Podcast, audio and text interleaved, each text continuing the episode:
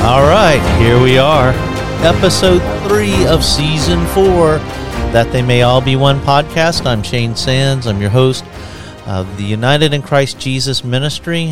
What a blessing of the Lord that he's entrusted to me, and it's a burden and humbling that he would entrust such a ministry to myself, uh, to my wife, and to the others who have labored in this ministry. So season four, we're focused on lost truths. We're looking at lost truths. But before we go into that, I want to first give a quick shout out to my darling wife.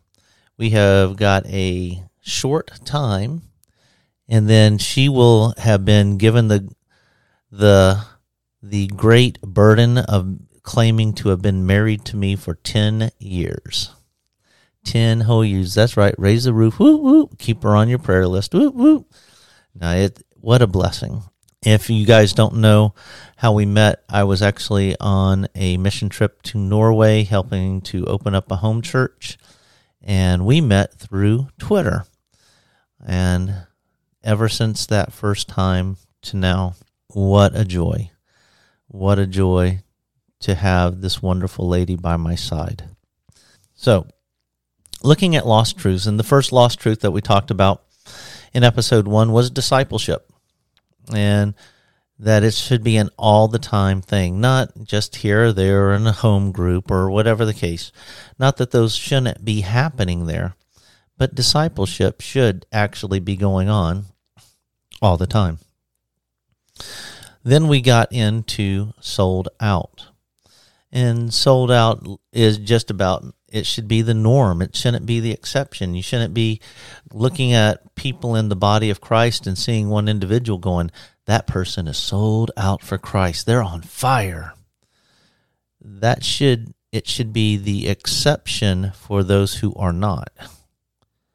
And today we're going to come into one of the hardest, hardest uh, lessons to be learned, one of the hardest things to Uh, really teach, or when you are discipling, or even someone who's looking at becoming a believer.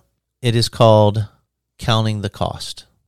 Counting the cost. There's a lot of times people want to make being a Christian easy believism.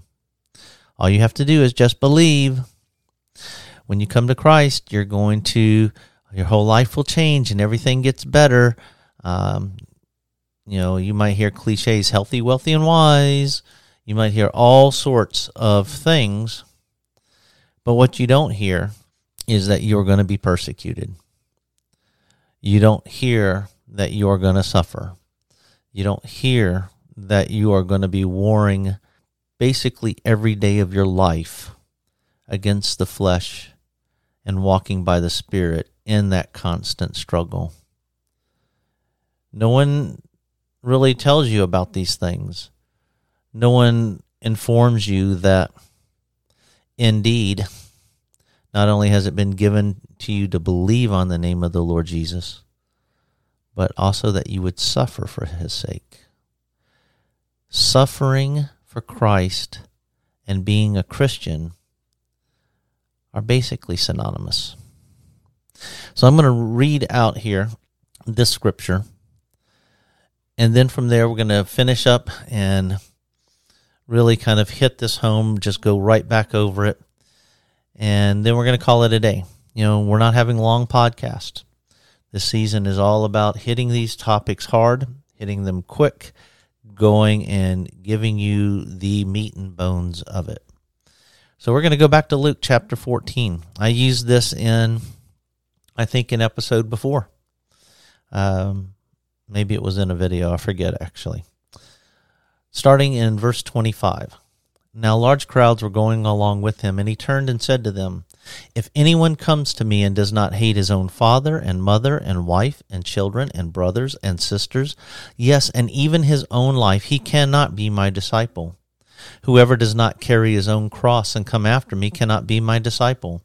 For which one of you, when he wants to build a tower, does not first sit down and calculate the cost to see if he has enough to complete it?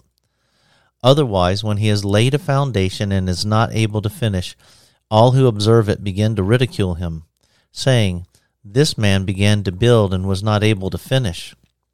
Or what king, when he sets out to meet another king in battle, will not first sit down and consider whether he is strong enough with ten thousand men to encounter the one coming against him with twenty thousand? Or else, while the other is still far away, he sends a delegation and asks for terms of peace. So then, none of you can be my disciple who does not give up all his own possessions. Therefore, salt is good. But even if salt has become tasteless, with what will it be seasoned? It is useless either for the soil or for the manure pile. It is thrown out. He who has ears to hear, let him hear. Now, on the actual description here in the podcast, if you look in the body of it, I'm going to have a link to a video by Steve Lawson, "It Will Cost You Everything," and I believe it is taken from this text. When we started off with discipleship and then being sold out,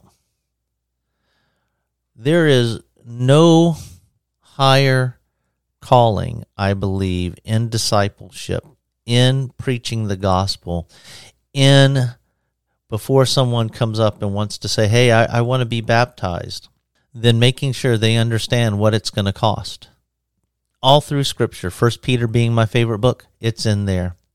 You want to talk about uh, through John and all the Gospels, and you want to talk about all the epistles, all through Scripture.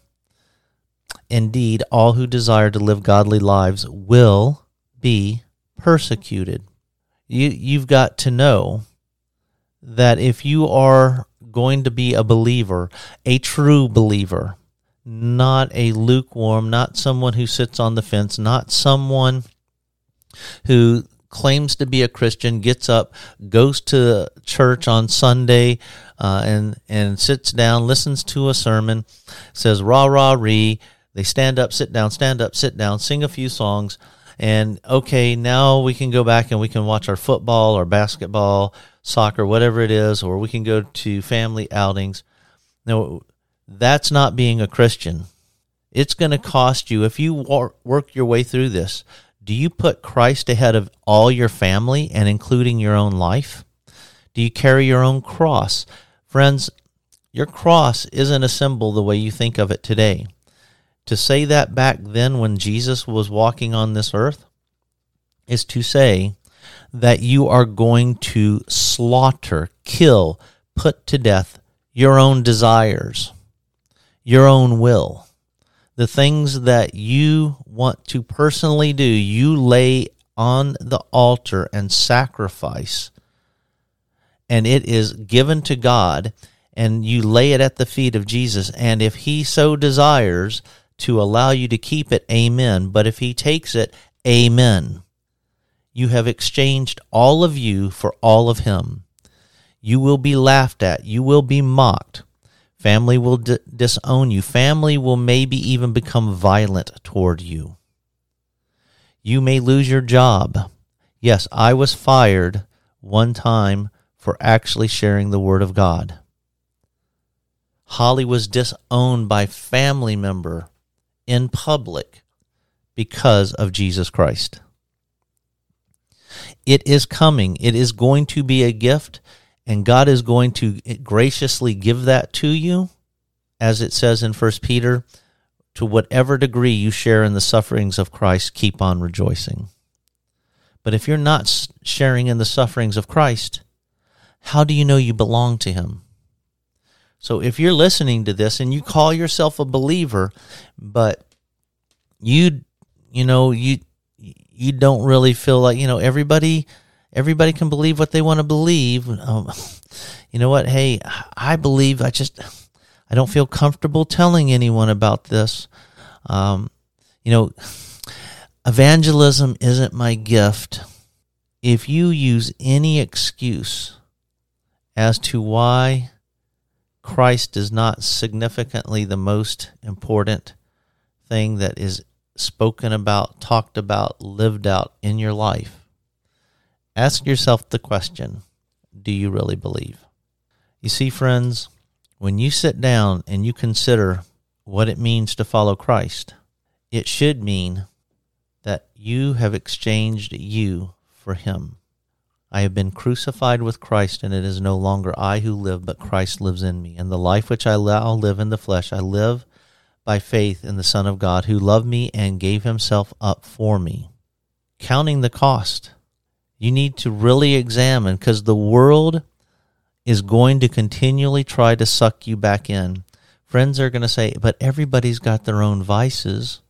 You're going to have people saying, who are you to tell somebody that they're wrong in what they believe? You'll even hear, it's okay that this is good for you and that you feel comfortable, but you know what? It's not right for me, and you know what? I don't really think you should be telling other people either about this. It is going to come from at you from all different angles, and it's going to come in different degrees. Some will come to you with the kiss of kindness, and you will think that they are angels in white trying to do the most kind thing for you when they are stabbing you in the back. Others are going to come full-fledged assault at you. So count the cost. Consider what Christ gave up. Keep your eyes fixed upon him.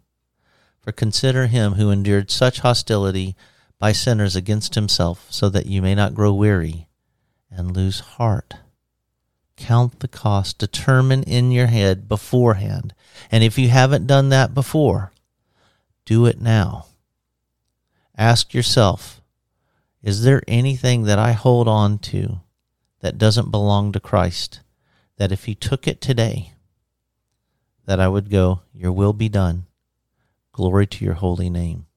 But be assured of this, when you do come to that place, God will put you to the test on it. He will determine, and he will find out, and he'll see the motives of your heart. So count the cost before you take that step, before you go, Lord, wherever you lead, I'll follow.